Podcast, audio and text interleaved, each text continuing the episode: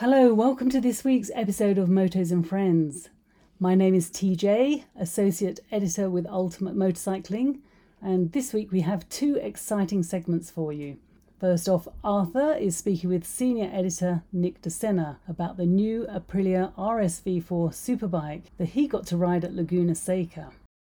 Following on from that, I'm speaking with Thad Wolff, AMA Hall of Fame Superbike racer. He chats with me about how he got started and the interesting path he took to get him to where he is today. So, Nick, I, I gather that you got to ride the Aprilia RSV4 around Laguna Seca, no less. Can you tell us a little bit about that?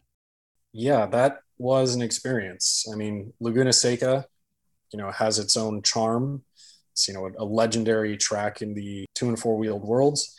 And um, the RSV4 is a top class, you know, super bike and something that I'm always excited to ride. So it was definitely a good time. I can imagine. So is this a completely new bike or is it is it just sort of significantly upgraded or just, you know, bold new graphics? So with the RSV4, you know, they've never done a true from the ground up redesign like you've seen with the CBR 1000 RRR Fireblade you know, the BMW S1000R, Ducati Panigale, et cetera, et cetera. Since 2009, the RSV4 has essentially been slowly updated and just curated in that sense and, and just engineered to where it is now. And it's always maintained a leading position in the superbike class. Now, if you compare a 2021 RSV4 versus a 2009, every single part is different from generation to generation. And it's essentially being updated on a two to three year schedule. And that's sort of what's made that bike so good, in my opinion, is that it's just being refined consistently, you know, every couple of years or so. And just, you know, keeping it at the pointy end of the pack. But uh, this year, they've done a lot of updates. So you have, for the first time, a visual update kind of stepping away from that original Miguel Galluzzi design. And it's also integrated aerodynamics in a much more thoughtful way, which are all the rage with superbikes these days. You also have a revised seating position. You see, you sit a little bit more down in the chassis. You have a, a little bit more wind protection. According to Aprilia, that's 11% more wind protection for the rider. Mm, that's pretty significant. It is, especially when you're cresting turn one at Laguna Seca, which um, buck 60 you crest over that. Yeah. So you know that comes with its own complications and uh, i'll take any any sort of advantage i can get at that at that point. Um you know the for for those that really care about the spec sheets the engine is also um, updated. It's grown in displacement and they've done that by lengthening the stroke length. And now to compensate for that longer stroke the crankshaft has been lightened so that allows it to spin up a little bit more aggressively. And that's probably the first thing that I noticed when I got on the new RSV4. was you touched the throttle and it wanted to take off? Oh yeah. I mean, it, it's not this uh, sort of frightening step into the unknown. It's still very much the, you know, legendary V4 motor that we've known for years at this point, but it just has that extra little pep in its step these days you get this awesome low end torque, tons and tons of mid range, and then top end power that, you know, uh, the the average rider is really not going to be able to exploit unless you're on an airstrip or something like that. So you know, it's wow. Do they quote horsepower and torque numbers or they do? So um, the engine displacement increased to 1099 cc peak horsepower is the same as last year's uh, RSV4 1100 factory, which is 217 horsepower. And then 217 horsepower? I know it's it's still not enough. I don't know. I just feel like we need another. know, it's insanely powerful, and um, okay. then peak torque also went up two points with the engine update um, to 91 foot pounds of torque, uh, if I remember. Wow. Nine, 90 or 91. So either way, you're talking wow. silly, silly numbers. Now, despite that sort of godlike horsepower uh, on tap, it's still a very rideable engine. You know, it's tractable.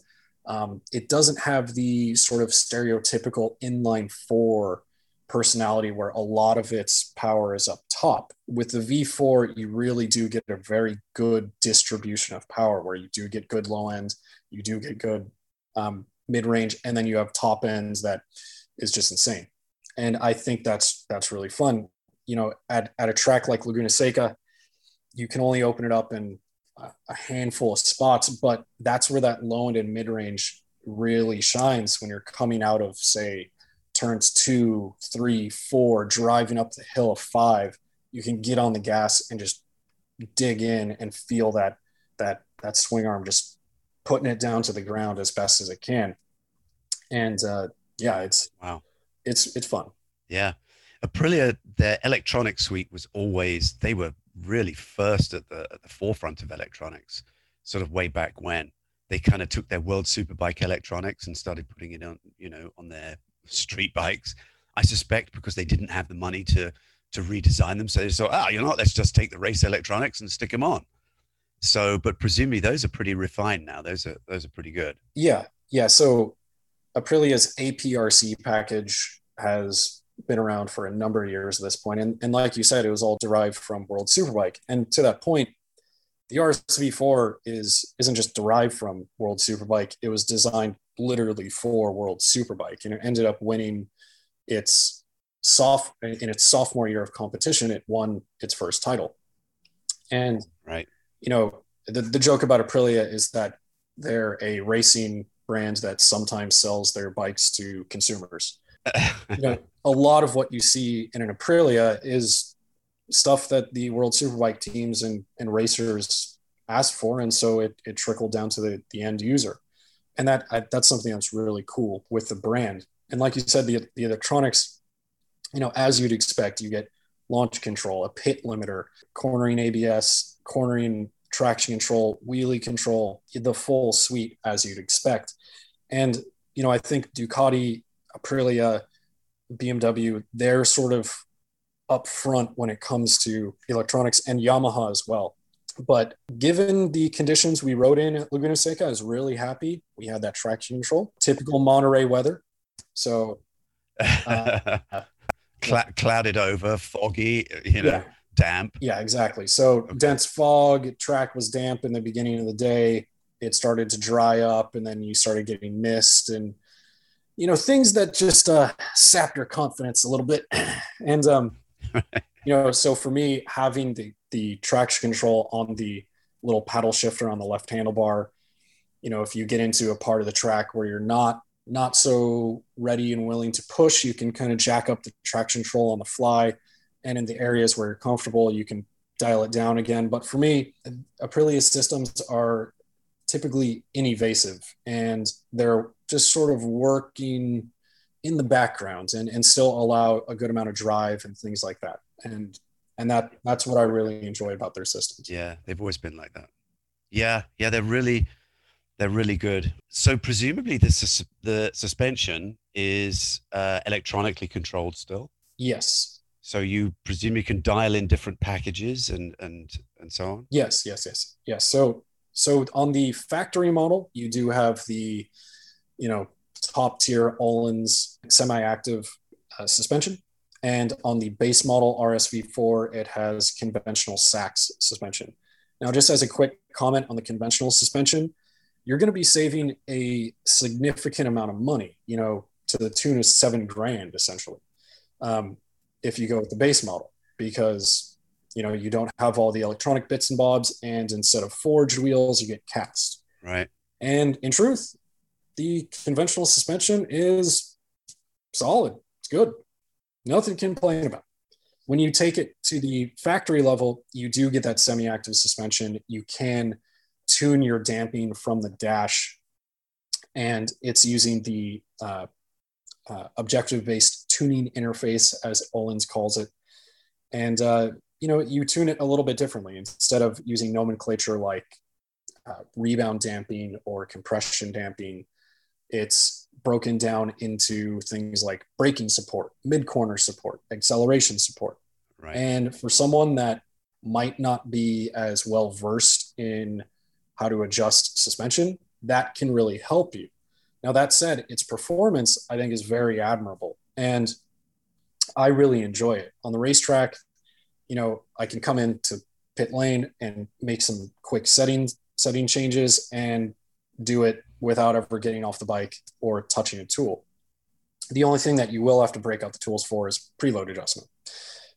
But overall, I think it does a very good job. And you know, as I kept playing with it throughout the day, I kept getting more and more confident with the chassis and just building much more stability into the chassis. And that that was the cool thing about it is you can literally see the progress you're making, you know, within a couple button clicks. And that I always think that's really cool. So yeah. So uh, clearly, I mean, this is an absolutely exceptional, you know, track bike but is it just exclusively for the track? I mean, or is it like if you're going to ride on the street and occasionally on track, you should really get the Tuono, or or is the RSV4 capable on on the street too? Yeah, so we didn't get to ride it on the street, but you know, think about the application. I, I would say if you're if you're going to be spending most of your time in the canyons on the street, the Tuono is, you know, has 90% of the experience of the, the RSV4. Now, well, maybe 80% of the experience of the RSV4 because the engines are different. And the, you know, you're sitting upright versus super sport style. But, you know, if riding track is your focus, then the RSV4 might be your style. Now, the problem is they both can be ridden on the street and, you know, they're both kind of, you know, they can both be ridden those, on the track, actually. Yeah, and, and right. a, a two one zero on the track is is great. You know, so right. there's a bit of a Sophie's choice there. Um, right. But no, I, I would say it just comes down to application. Like, really, if you're a track focused rider, then the RSV4 is probably more your thing because you're really just going to be hunting lap times. And if you don't care about street comfort, then whatever, you're going to be on the track. Um, if street riding really more is your is your deal, then yeah, Tuono kind of makes a little bit more sense. But that's not to say you can't do either one. Sure. So overall, you know, I, it's I kind of feel a little ridiculous asking about comfort on a super sport bike, but but over the years, I've definitely found very different experiences with the super sport riding position. Um, so, I mean, I remember the Yamaha R1 from a couple of years back just felt absolutely perfect to me. I got on the thing and I got halfway down pit lane. I was like, my God, this bike feels like it's been custom made for me. What what's the RSV4 like? Yeah, so it's it's definitely become more comfortable. It's still a very committed riding position, as you'd expect with a you know super sport sure. super bike riding position. But with the aerodynamic things that they've integrated into the the bodywork, uh, raising the windscreen height, and then subsequently also lowering the uh, seat height along with the footrest height, and then readjusting the design of the fuel tank so it's become slimmer.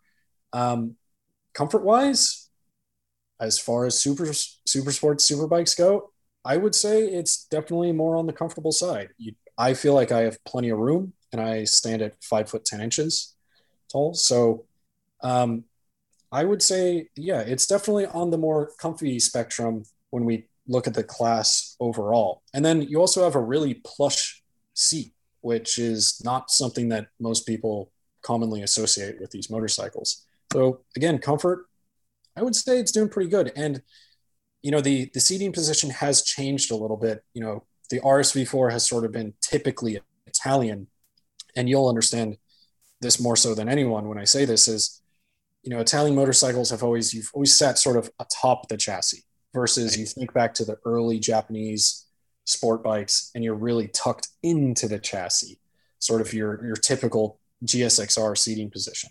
Right. And they're not quite going in the direction of the Japanese yet, but you are tucked in a little bit more. You do feel like you have a bit more wind protection. And you know, it's it's uh definitely a different riding experience than the previous gen RSV4. It's not night and day difference, but there is a difference. Okay. Um, I guess the sort of the last thing is in in the super sport category, everything's about weight. Did Aprilia quote weight numbers on this? Did they quote a curb weight on it? They do.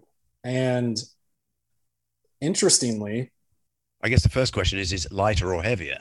So it, it's it's tough. If you compare it to the RSV4, um, the the 2019 to 2020 RSV4 1100 factory, it is six pounds heavier, but that doesn't really tell the whole story. I would say that with the chassis uh, changes that they've made, because they made some really minor tweaks to the the chassis geometry, and uh, then a more notable tweak where they shortened the wheelbase about a half inch, and they also integrated a uh, MotoGP derived swing arm that is significantly stiffer around the axle, and it is now that underslung swing arm that you would see on a Aprilia's MotoGP bike.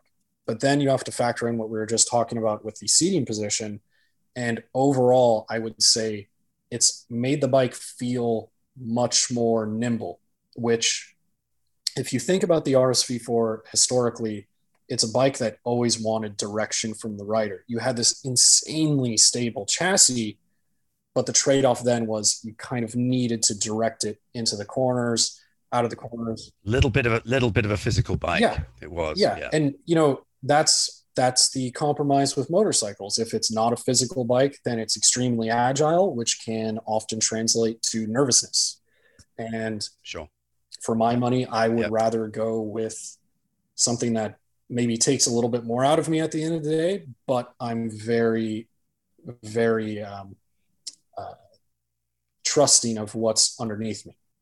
So Sure. Then we we go back, you know, to the weight thing, and yeah, it is a few pounds heavier than the RSV 4 1100 factory, and it's also Euro 5 compliant, so it has more emissions stuff in the mix, but it doesn't feel heavier. And as you know, with superbikes, you know, every gram counts. So the fact that I would compare it to the the 16 RSV4, the or and the 17 generation up through 20 and say that it has a little bit more agility on those bikes, uh, that's that, that's a good step forward in my opinion.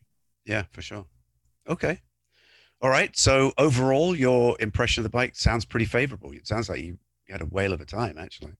I did. You know, conditions were, were not the best, but uh, you know, on a press trip, you got to make do. We got some some dry laps, um, but uh, even in those unfavorable unfavorable conditions, the the RSV4 was favorable. So, you know, it's it's been at the top of the class for a very specific reason because of everything that it delivers to the user. It has amazing electronics. You get a motor that is just absolutely bonkers, and you get a chassis that, well, it stood the test of time and you know proven itself time and time again. So for me, the RSV4 is really a testament to iterative improvements. You know, throwing the baby out with the bathwater. You know that can make sense sometimes, but um, you know, it, this bike has has really just gotten better over the years, aged like a fine wine, if you will.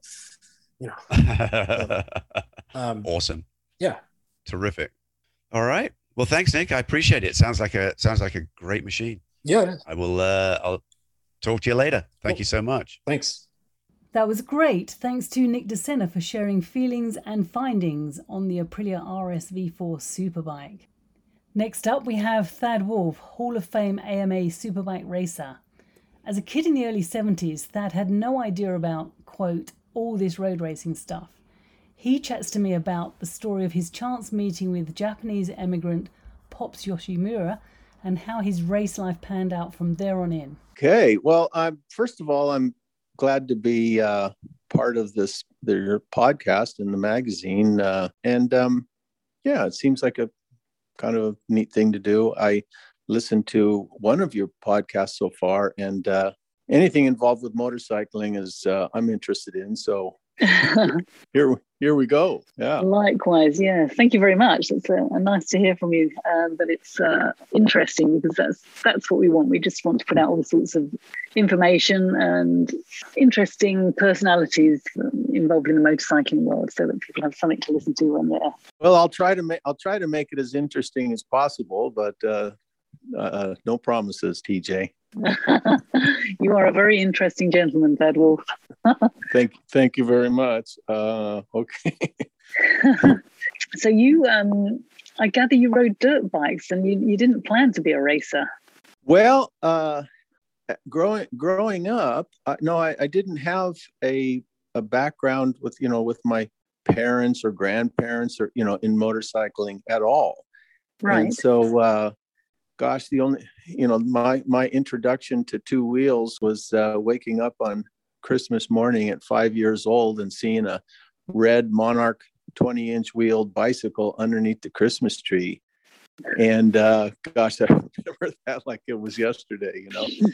and uh, so I was a bicycle bicyclist, you know, r- ripping around the neighborhood, learning how to try to wheelie and what have you. And and I used to see motorcycles, you know, going down the street or uh, I grew up in, in Thousand Oaks, California. And so we had a lot of back in the 60s and a lot of open fields with, uh, you know, mainly mainly horses really and um, then the motorcycle thing dirt bike thing started kind of happening and uh, i started seeing a couple of you know dirt bikes every once in a while but i'll have to I had an experience that, uh, that was so eye opening. And it was with uh, a neighborhood father, Frank Cody, father of Jim Cody, who raced dirt bikes too a little bit back then. He came driving through the neighborhood with his white Chevy pickup and said, Hey, any of you kids want to go see motorcycles race? You know, jump in the back of the truck. Fantastic.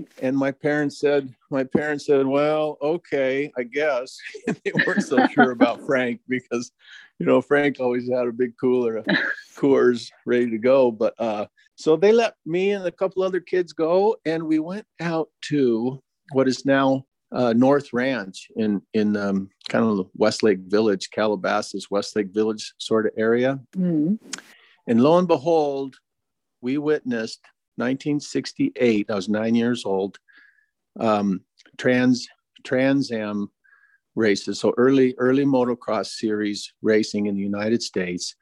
So it was a huge deal with all the best motocrossers, well, certainly from Southern California and all, but really wow. across the states. It was a Trans Am race. And and lo and behold, it was like the first year that the Europeans, you know, uh, Torsten Hallman had already been over here a little bit, but um, Torsten on a Husky and uh, Joel Robert and Roger DeCoster on Twin Pipe CZs, and if I can remember, Barry, um, uh, a couple other Europeans, I think Åke Jonsson, and uh, and so, so I would have been so exciting.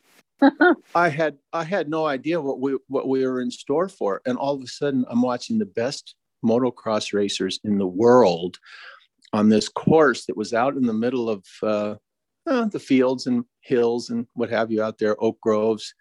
But there was a uh, a movie set, uh, like a you know, looked like an old ghost town movie set where they'd film films, old westerns and what have you. I'm right, yeah. And you, and they they made a big mud mud hole with it brought out of water, and so you'd go through the mud hole up this steep hill, through right through the center of the big barn and down the main street of this old ghost town and so the the riders you can only imagine and as a matter of fact in later i don't know probably about eight eight ten years ago i talked to robert and decoster about that. Yes. And when they when they remembered that and started talking about it in belgium i said hey you guys t- speak english will you they were like two kids again talking about the, their their youth. So anyway i got to experience this and it just you know climbing up oak trees and looking down upon and oh my gosh it was uh, well anyway it was quite eye-opening to see what was going on out there i bet so i wanted to I wanted a dirt bike in the worst way. Okay, you know. I bet, yeah, as a small yeah. child, you, would have been super excited. okay, nine nine year old kid, yeah. So my uh, my dad said, "Well, you better start making money." Well, I was already mowing lawns and throwing the News Chronicle newspaper in a. We lived in a really hilly area, so riding your bicycle up and down and throwing newspapers and going up and down Thousand Oaks Boulevard, washing windows and and made enough money to go three ways. My dad spent, we all spent almost a hundred dollars a piece, my dad, my brother, and I. And we went down to the art to see the archers at the Conejo Honda and bought a mini trail 50. and so that was uh, like late 69, early, early 70. And uh, so I was another typical little Southern California kid on a little motorcycle and then not long after that, the movie On Any Sunday came out. And so that was an absolute game changer to watch Malcolm and Mert and McQueen and see the, that movie. And, you know, you can talk to anyone that saw that movie. Yeah. I think that if you haven't seen really... it, yeah, if you ride a motorcycle and you haven't seen on any Sunday, then definitely give that a whirl.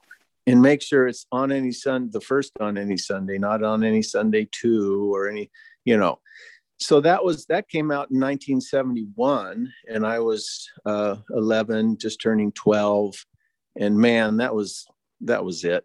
And uh, but it was all about dirt bikes you know and and so i was lucky to you know get a little bit bigger and better bike here and there and kept working my tail off to see what I could do. And luckily, old Frank Cody would take me out to the the races every once in a while or dirt bike riding out to. And so I, I didn't really get a chance to race much at all.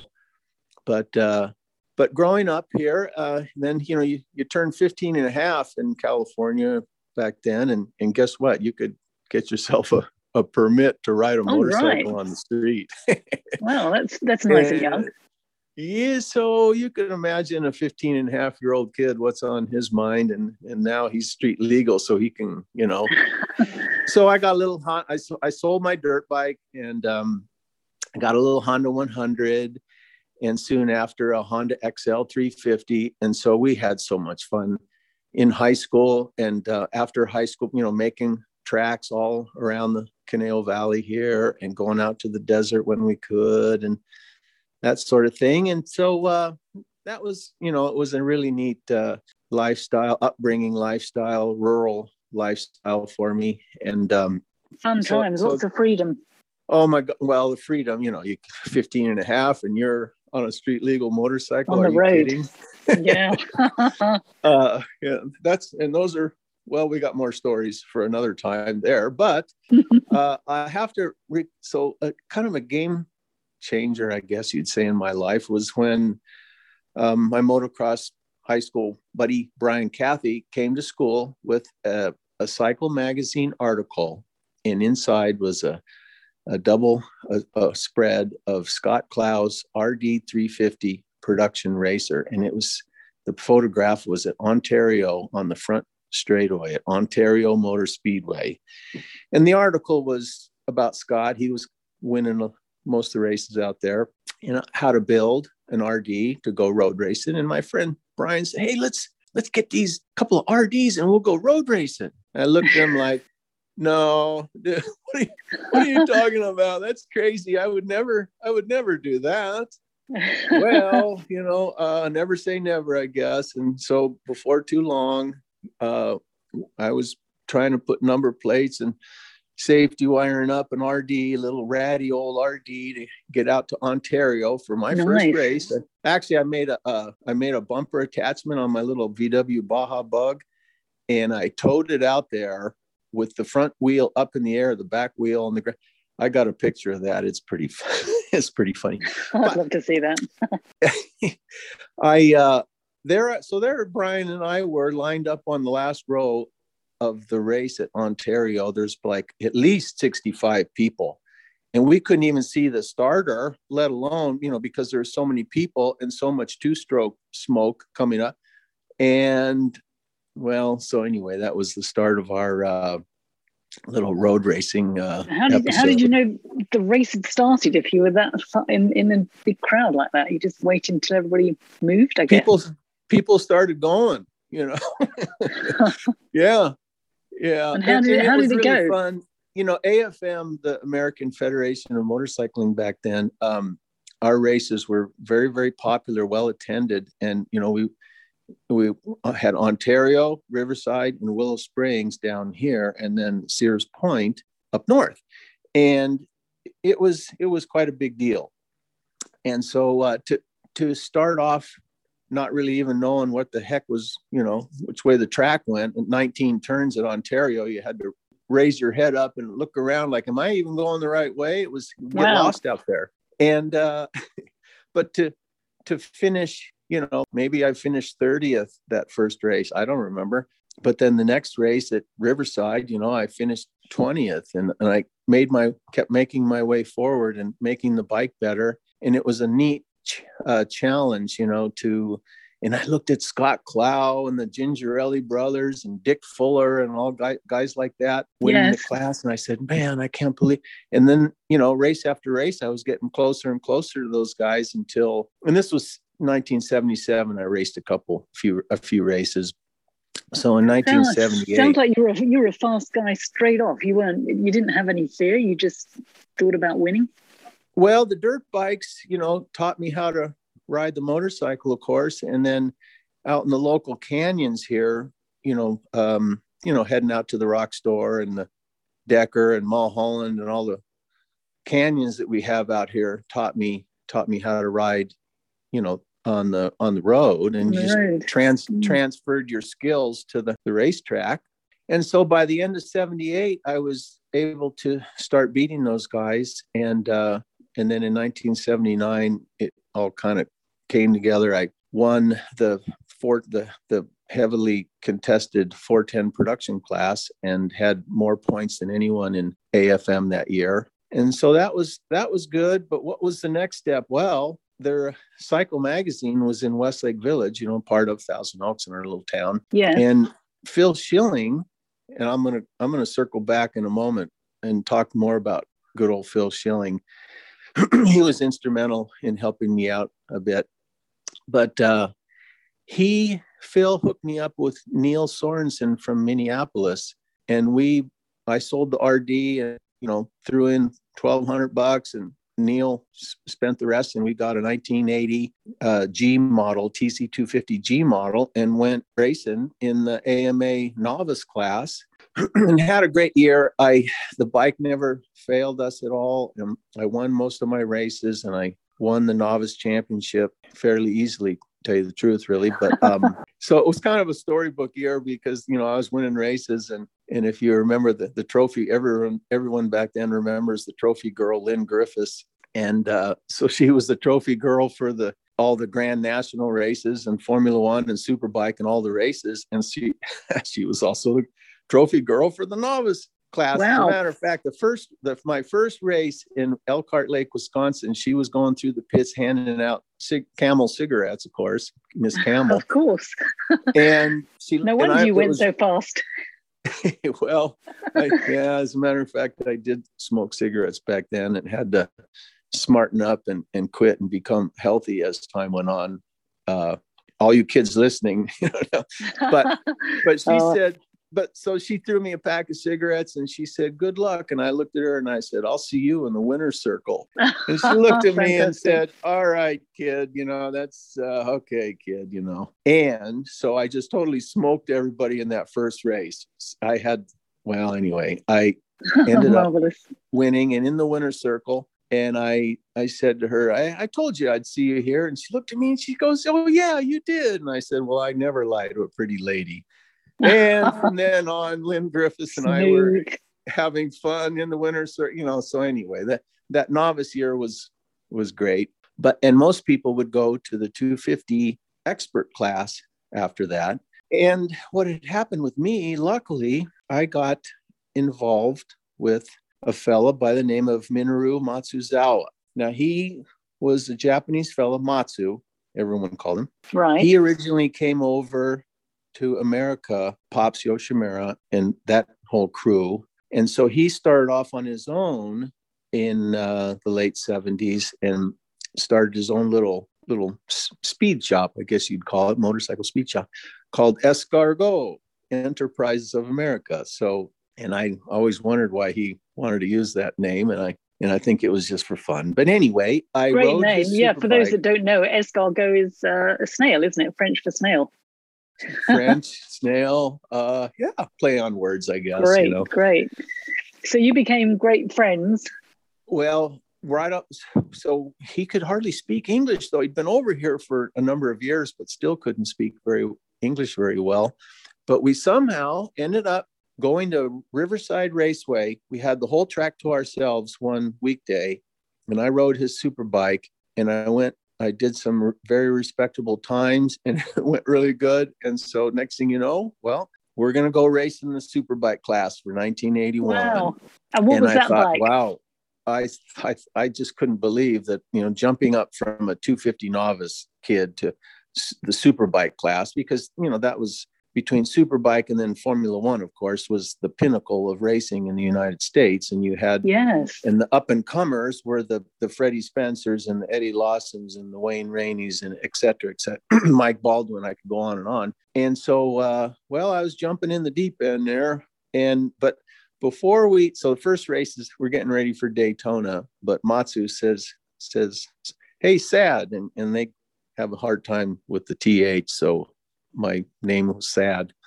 And said we're going we're going down to suzuki this afternoon. So we went on down in the evening in the dark. I met up with the japanese dignitary in their suits and they rolled up the door to the back at shop at suzuki at brea where they still are. And lo and behold is there's an rg 500 two-stroke grand prix racer sitting there underneath the fluorescent lights with a huge spares kit next to it. Wow. And I looked over at Matsu and he had this little grin on his face. And I and all I could think to myself is, man, I'm in deep now. and yeah, they so Suzuki had this extra. It was the, last year of the twin shock uh, RG 500 before the single shock came out, and they had an extra you know, brand new motorcycle with a spares kit. And they said, hey, well, let's give it to this kid and see what he can do. And so we went off to Daytona. And you can only imagine, you know, the, the Daytona, the 200 miler, and then the super bike race, the beginning of the season. Straight in at the deep end. Well, well, it was a obviously it was a big deal, of course, but uh, it didn't go so well for me. Uh, the superbike, we were doing okay, and uh, but it had trouble, and I had to stop. And then the Formula One race, I had quali- We had trouble with that RG, and I would qualified 64th with bike with trouble, but we got it worked out. And so I went from 64th to 24th in four laps, and I was excited to go forward in the race. I bet. And I, I slid out I crashed the bike and the RG with the carburetors on the side of the motorcycle. You know, I was done. You couldn't pick it up and go. You're, you're, mm. you know, mm. and carburetors hanging there, and I was done. And so my Daytona didn't go so well. And to add insult to injury, uh, the the Monday morning Daytona Morning Journal had a picture of me crashing the motorcycle, and so and so it was you know my the start to my pro or you know my big bike career didn't get off to a great start needless to say. And also to make matters wor- even worse roxy rockwood the announcer back then he wrote an article in that next week's cycle news. His editorial was how he feels that novices should not be able to go straight to the big bikes. Oh. and he didn't he didn't print my name but everyone knew if, if you knew you you'd know he, he was talking he was using me as an example. Yeah well it sounds as though it was an unusual and maybe you were the only one who'd done that sort of a leap. So i had to uh, go th- go through the next month and a half or almost two months with that in mind until the next race at elkhart lake was coming up and where i had so much great success on, as a novice but anyway things turned around for me and i I did well. I, I was top 10 in the superbike race, and uh, in the Formula One race, uh, I made my way forward, and some people had bike trouble, and a couple of people fell over, and that sort of thing. Mm. And the next Mhm. thing I know, Bruce Hammer and I battled to the finish line, and I beat him for third place. And so now I'm in the winner's circle, and uh, and so that was kind of nice. Wow. And Yeah. to make matter to make matters even better, Roxy came up to me after the winner's circle, and he said, "Hey, you know what? I'm sorry about that article."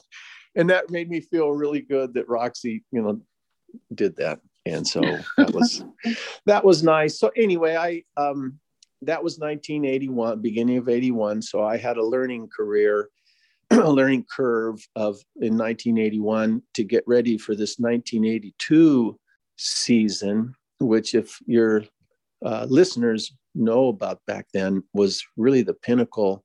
I, I don't want to say it's the pinnacle of racing in the United States. I mean, I can't say that Mm. but it was the Mhm. last year of the 1000 cc superbikes and it was hotly contested the manufacturers wanted to win that championship you know with with the likes of the the riders that i was telling you about and then in formula one you know you had kenny roberts would come over for um, you know world he's ruling the world but he'd come over for daytona and laguna and so you're racing against kenny and everybody and it was uh, and so it was quite a, a neat year, a fun year to be involved in all that. And I ended up as, uh, I guess you'd say, the top non factory. I mean, nowadays, maybe you would say it's a satellite team or something like that. But Yes. back then, you were kind of considered a privateer. If you weren't a factory rider, you were a privateer. So I was top, I was the top privateer.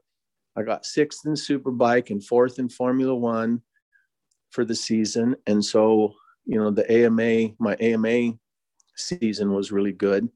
But that year was, I think back, it was such an incredible year because there was so, so much more racing that I was exposed to. I, after Daytona, I got a chance to take the superbike over to Imola, Italy for the their big race over there in Europe. One day race was the Imola, the 200, and so this the second class was superbike, and I got third, so made it to the winner's circle in uh, with the with the big bouquet of flowers and the big bottle of champagne, and two weeks over there was just so much fun. Um, you know, what an experience.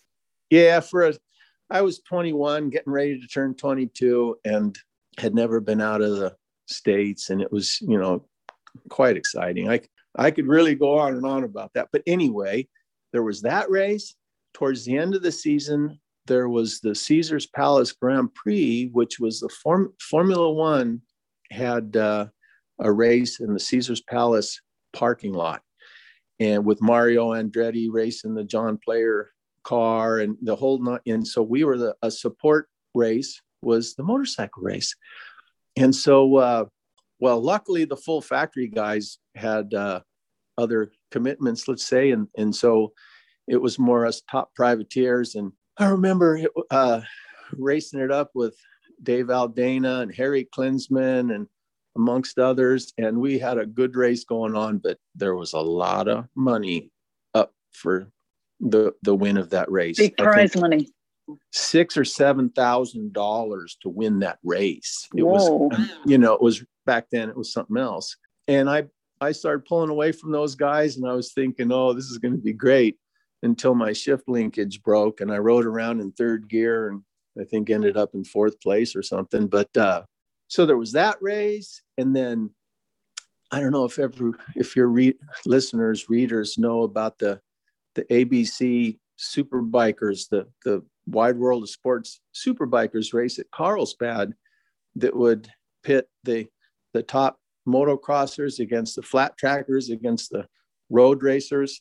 And everyone was on whatever kind of motorcycle you know you you wanted. The dirt trackers were on XR 750 Harleys whereas everyone else pretty much had motocross bikes with 19 inch wheels and I got a I was on a Maico a Wheelsmith Maico 490 and finished seventh in that race and um with in the was racing against a lot of different people from the different disciplines you know I was lined up next to Jay Springsteen on the factory Harley, and I'm thinking, wow, this is this is going to be fun. That's crazy. But yeah, it really, it was it was a really neat. Well, it was the the predecessor, the the beginnings of supermoto, I guess you know you, we we call it here. Right. And I thought it was really going to take off, TJ. I, I thought that that was really going to take off as you know because it was just so neat to to get you know all the f- top motocrossers are against the top flat trackers and road racers and everyone's combined on one track that has dirt and street and jumps and pavement and it really was so exciting of course uh, you know you can go back and youtube the, those races. But anyway that was just and i did more that season believe you me. But anyway that was quite a uh, quite a year 82 i'll have to say and uh, with a lot of a lot of great memories and and such. Yeah that sounds full on. Wow. Exciting times.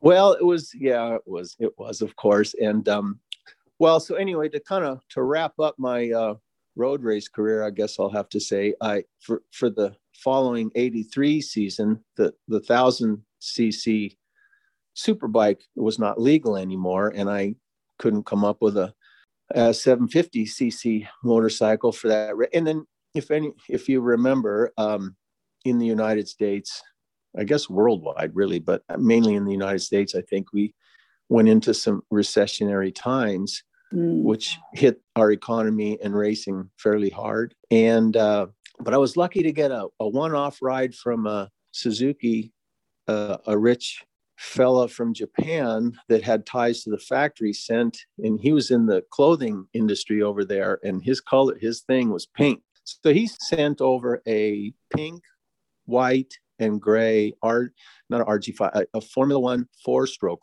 basically the predecessor to the GSXR, you know.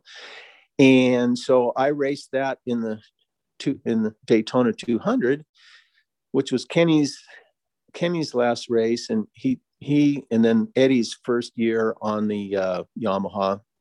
So those two guys had 500 Grand Prix bikes bored out to 680s.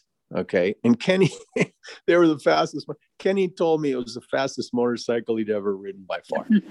and uh, so those two were first and second, and, and with Spencer and third, you know, I was running fourth place with fourth with with two laps to go, and the motorcycle blew up on me and oh. stopped. So that was kind of I thought I was, you know, still going to be looking good, but then you know, I wasn't looking good. And then there's Roxy Rockwood saying, "Hey, we Thad, come to the uh, the radio show at the at the Hawaiian, the hotel that he had." And so I was the hard luck kid from from Daytona in '83.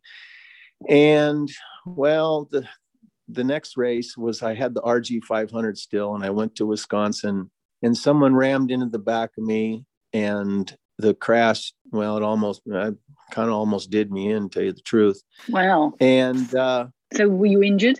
Yeah. Yeah i got busted up really badly and a very bad concussion and internal injury and a lot of you know broken bones but yeah so things just didn't seem like they were going all that great but so so now so so now is the time that i turn turn back in time to talk about my old friend Phil Schilling, the editor of Cycle Magazine. Oh yes. So yeah, so so it's kind of I know it's kind of a strange. Well, anyway, what you'll you'll know what I'm how I connect this. Okay. In in '79, Phil found out that I'm a kid from town that starting a road race, but I was a dirt bike kid. So so out of the blue, Phil called me up and said, "Hey, Thad, I'm Phil Schilling. I'd like to I'd like for you to ride a dirt bike for us out at Indian Dunes and do a wheelie through the water, the sand wash out there. And, you know, for the magazine, for our photo shoot, Dave Hawkins was going to shoot it. And we're going to uh, pay you, we want to pay you $125. And I said, okay, I'll do it.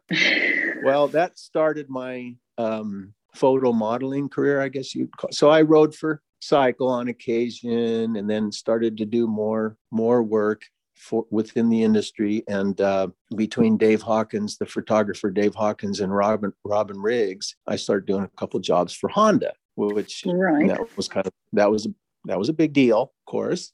And so uh, that so Phil kind of you know was instrumental in kind of getting me going in that industry. But uh, after that crash in Wisconsin, I'm laid up and starting to heal up. And Honda approached me and said, Hey, we want you to ride for us for our ads and such, but also television commercials. And we're going to help you get your Screen Actors Guild card, your SAG card, and you can, uh, you know, ride for television commercials and you're going to, you know, make this money and residual payments and, and all that.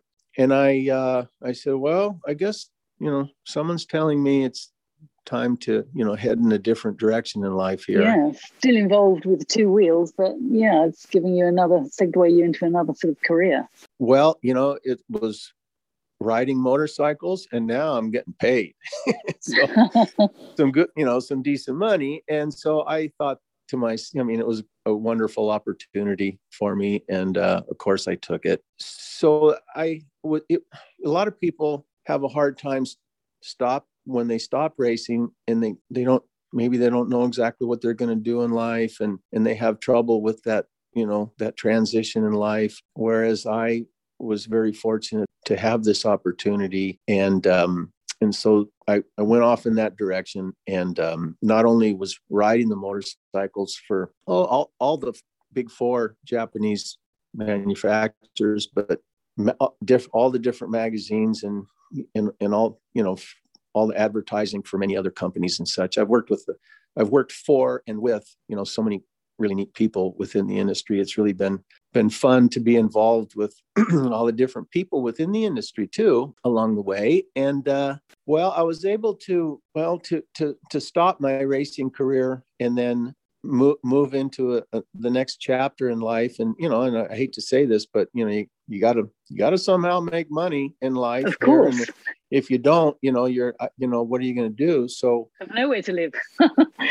so, so I, you... yeah, so I was very fortunate that things have come my way, and it's just really been neat to um, to to know that I've, you know, that motorcycling has been a a passion, of course, and a you know, ever since I was, you know, at the Trans Am race in Westlake Village, watching Roger DeCoster and Joel Robert, and to be able to, you know, now I'm 62 years old and I'm well, I'm not retired yet. I still work in the industry. You know, there's not as much work these days, but I don't have to work so much. And um, but to look back at at my whole life is it's been it's been really neat to just kind of uh, reflect on how things have gone. And um, so anyway, I, I just I always thank God that I am very fortunate that things have come my way in life, and I I'd like to be able to think that I can promote motorcycling, you know, the, the sport of motorcycling in a in a good light and yes, be part of the, the the solution, you know, not the problem, but the solution in in our, you know, in our uh, lives and with not only motorcycling but beyond that. But uh, and you are you're very much still involved with with two wheels. You know, things are still moving forward for you. But talking about things coming your way, and you seem to sort of attract goodness in that way. Your uh, original GS thousand superbike did somehow find its way back to you. Okay, you know what? Yeah, I'm glad that you mentioned that. That's kind of a it's kind of a neat story. It's kind of a you know it's a fun story for me to tell, and you know I but I did I did mention and this is kind of a sidebar, I guess, but I mentioned Matsu, my old mechanic Matsu, and oh yes, well, he died. Yeah, he died of prostate cancer in uh, 1998. You know, he he he smoked cigarettes a lot and um, never went to the hospital and got you know his PSA numbers checked and such. Oh. So so prostate cancer got him, and it's a, a real shame because you know I thought I was going to grow old with him and we could be friends and you know grow old together and all that you know and that was not meant to be but but our but to wind to wind back all the way to like 1975 or the the my relationship with Matsu goes back. This is very, this is kind of a strange story. Okay, in high school, I met up with a friend named Star Thompson, Star Junior. Well, Star Senior, Big Star, he was a flying tigers pilot and so he was flying back and forth to japan And somehow, I don't know how, but somehow he got hooked up with Pops Yoshimura over there. All right. So he was the one that was instrumental in bringing not only Pops, but his son Fujio and Nabe and Matsu and bringing all them over. And they started Yoshimura of the in the United States, and they were in Simi Valley, the next town over from from Thousand Oaks here. So one day, Big Star says, "Hey, you kids, you know, hop in the car. I'm going to take you." So he introduces me in the shop there to to the, the all the Japanese that I mentioned, and I'm thinking, what the heck is going on here? I had no idea that this was going on. And they're working on a Z1. The Z1 had just come out shortly before that, and Yvon Duhamel was riding for them.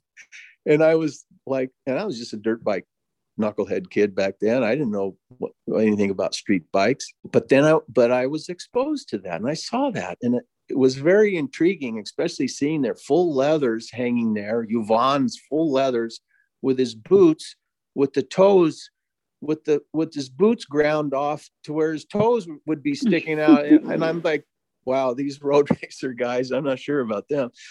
But anyway, that's when I met Matsu. And then, you know, wind forward to 1981, and there we were at Riverside. I was riding his super bike, and we got together. We know the story. So, so the super bike that you asked me about, TJ, it wasn't legal anymore in 1983, but Suzuki loaned us a uh, an a big like I don't know, six gallon aluminum endurance tank with a quick fill dry brake. And we went out to uh, Willow Springs. I had a, a, friend from back east riding Suzuki's, Jeff Hino, and I rode. And I was, and so we rode the, the six hour. It was a kind of a big deal every year to have the six hour endurance race. It used to be at Ontario. And, and so it was at Willow Springs now. Mm. And I I started on the bike and we were leading, and Jeff rode for an hour, and I got back on the bike with a full tank of gas. And on the first lap that I was back on the bike going over the Monroe Ridge, turn six at, at Willow Springs, something hit me in the back. And I looked around and I didn't know what the heck was going on. So I yeah. went on down the back straightaway. And so if you if anyone knows Willow Springs, you go into turn eight at Willow Springs at top speed. And uh, as I bent the bike in, the tire, the rear tire went flat. It just, it essentially just came off the rim. And what had happened is a section of rim had broke. And so I tried to save it, and I'm riding off through the desert at about 130 mile an hour. And I thought, Jeez. no, this, I, this isn't going to end well. And I had to crash the motorcycle and that bike so that was the last time i rode the motorcycle and so matsu went in and i uh, i ruined that gas tank yoshimura wasn't too happy about ruining that mm. expensive gas tank. I bet. But i uh i had so the matsu was taking the bike apart and and you know the bike was history and everything so for the most part. So i kept uh the old gas tank that was in good shape, and I kept the seat and and the and different body parts that were we had multiple body parts, and most were damaged by the time I was you know finished racing that doggone motorcycle. And so I kept a bunch of that stuff instead of throwing it away. Yeah, well, Matsu, Yeah, well, I'm a, kind of a hoarder, I guess. Just ask my wife Jody; she'll tell you. And so I, uh, so Matsu went ahead and took the bike started taking the bike apart, sold the RG 500 brakes to make a little money. He needed to, he needed money, and so he started selling off a few parts, expensive parts with the bike, and and that's when a customer came in and said, "Hey, Matsu, I want you to build a, a bike like Thad's for me." So Matsu took the bike and then put different body work on it and some different brakes and wheels and such. And so that guy, which I never really knew knew who that guy was per se, but he rode the bike a couple times at Willow and, and that sort of thing. But he had passed on and he willed the bike to Denny Fryer. And his nickname, he's an old road racer, an old AFM racer. His nickname was Freeway Fryer. And that's a whole nother story for another Freeway another Fryer. yeah. Well, yeah. so one day, oh, you know, a couple years ago, he Danny called me up and said, Dad, come out to Acton here and bring your van. I got something for you. Well, he gave me the motorcycle and he knew that I guess he felt as though that motorcycle, the, the rightful place for it would be back with me. And gosh, I couldn't believe how nice it was of him to do that. So wow, he did. Brilliant. I, yeah. yeah. Oh my gosh. Can you imagine how I felt?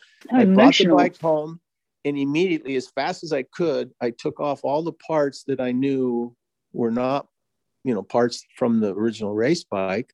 And now I'm scrounging around up in the attic and in sheds, and I'm pulling down old gas tanks and seats and seat and fenders and fairing and and I reunited all the original parts, bodywork to the to the original motorcycle and got it going again. As a matter of fact, yeah, we it was um Motorcyclist magazine, I think the next to the last printed issue, they they did a story. It was a cover shot, and they did a story on the bike and I. And so, uh, but yeah, so that and so since then, um, I had a little bit of trouble with this motor, and I'm putting together a new motor, and I'm going to get it going again pretty quick here, and put a slap a license plate on the back, and I'm going to take it out on the street and um, just kind of have fun, sort of reliving the glory days Wow. of my youth. That'll be amazing to be out riding riding on the roads again on that bike, that original bike. I always thought to myself when I was ra- racing that motorcycle, I thought to myself, could you imagine if you could take this motorcycle, make it, put a license plate on the back of it, and take it out? I mean, it would be like, cr- it would seem like it would be kind of criminal or illegal.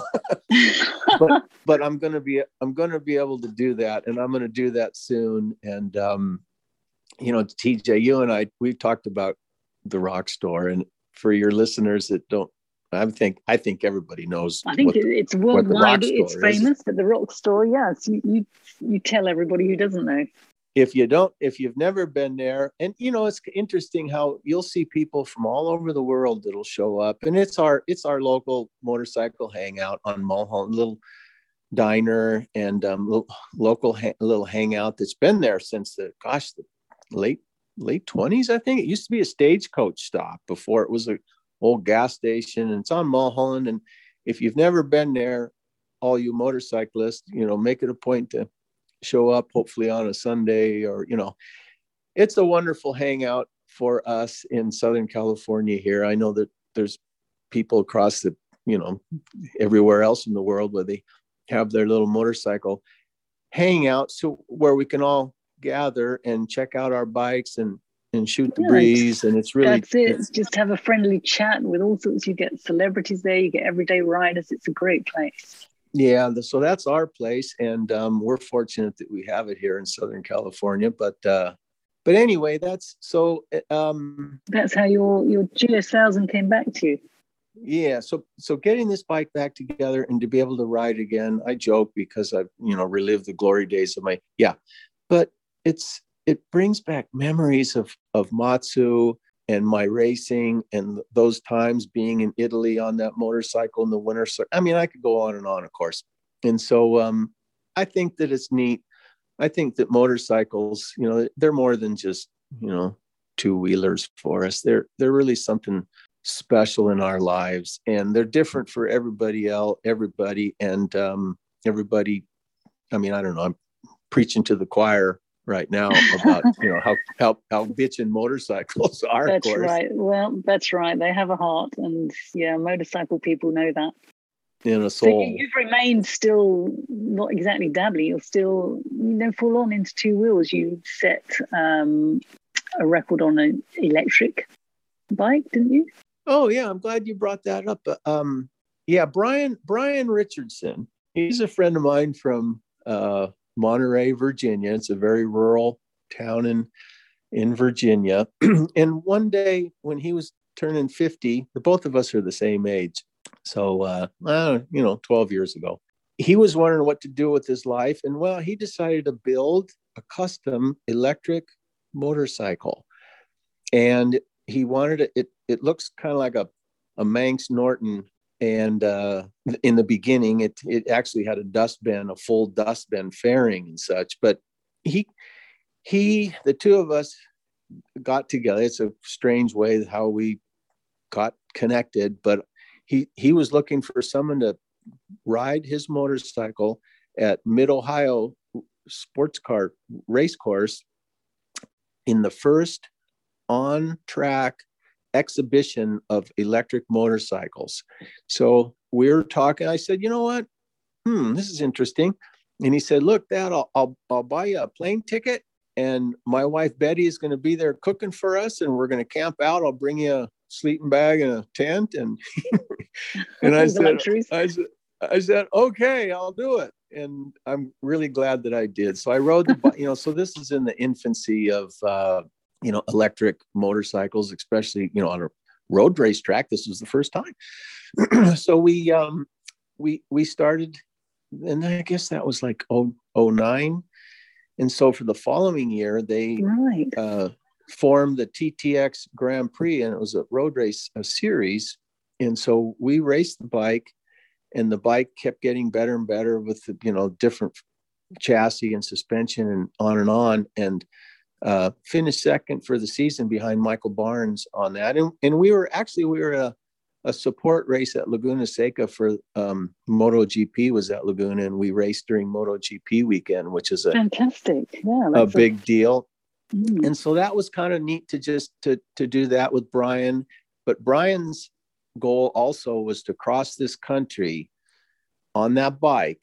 And and and so we did. We had a truck that we towed a, a big generator with us so we could charge the bike every couple hours. And so we went from jacksonville florida to santa monica pier in 72 and a half hours to uh, we added added batteries as luggage back there at, with you know more battery power and and got the cross country and made a cross country electric vehicle outright electric vehicle record back in, wow yeah i'm trying to remember coast, what year that was coast it to was coast coast to coast 72 and a half hours fantastic and i wouldn't have imagined that well in the in the middle of uh, texas and Arizona desert in the summer. It was hot. Uh, I bet I wouldn't have even wouldn't have imagined that would have been achievable oh my gosh, it was uh, it was something else. But to be able to finish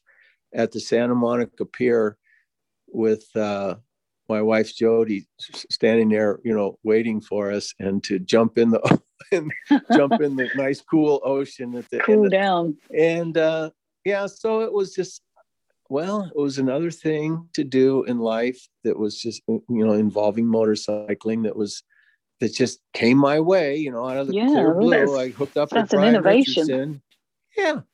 yeah. So, um, hey, but you know, and I, I've mentioned Jody a couple times, and I want to kind of give a shout out to her. She's she's just you know been my she's my wife of uh, oh I'm going on 12 years, going on 20 22 20 22 year 21 22. Wow. So she's the backup and, crew yeah she's she's a wonderful lady and you know we we met when we were youngsters in the sixth grade we were 11 years old at Conejo school and uh, what we're buddies all the way through school and went our separate ways and and got back together in the the late 90s and have been married like i say we got i proposed to her at the turn of the century at the stroke of midnight at the turn of the century right here as i look up on the hill where where we were and have been happily married since. And with the daughter, our daughter Kelly, I I just want to mention her too because she's the love of my life. I she's a wonderful. That's a nice romantic story as well. How love finds a way. Well, it's a neat, yeah, you know, and well, you know, here we are talking about motorcycles, and everyone wants to hear about motorcycles, of course. But um, but you know, whenever I get the chance to be able to maybe talk about what's important to me in my life, whether it's family, friends, or my faith, you know, I'd I'd be the first one to stand up and say, hey, you know, I want to I want to say something here. And um, mm. so to get a to get a chance to well, you know, to say what I've said is neat for me to be able to do. And um, because I think that there's a lot, there's more to life than motorcycles, of course. And and to uh, motorcycles.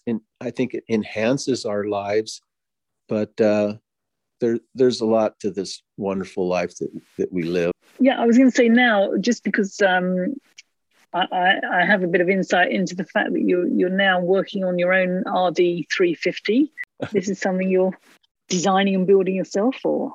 Well, I've got a collection of motorcycles that uh, old Harleys and old BSAs and but you know Honda, of course Hondas and Yamahas and what have you. But I like old bikes, and my oldest Harley's it's over 100 years old right now, and to be a, a, a caretaker for the time being because that bike's going to outlast me believe you me tj i'm gonna it's it's going to be it's going to be around long after i'm gone.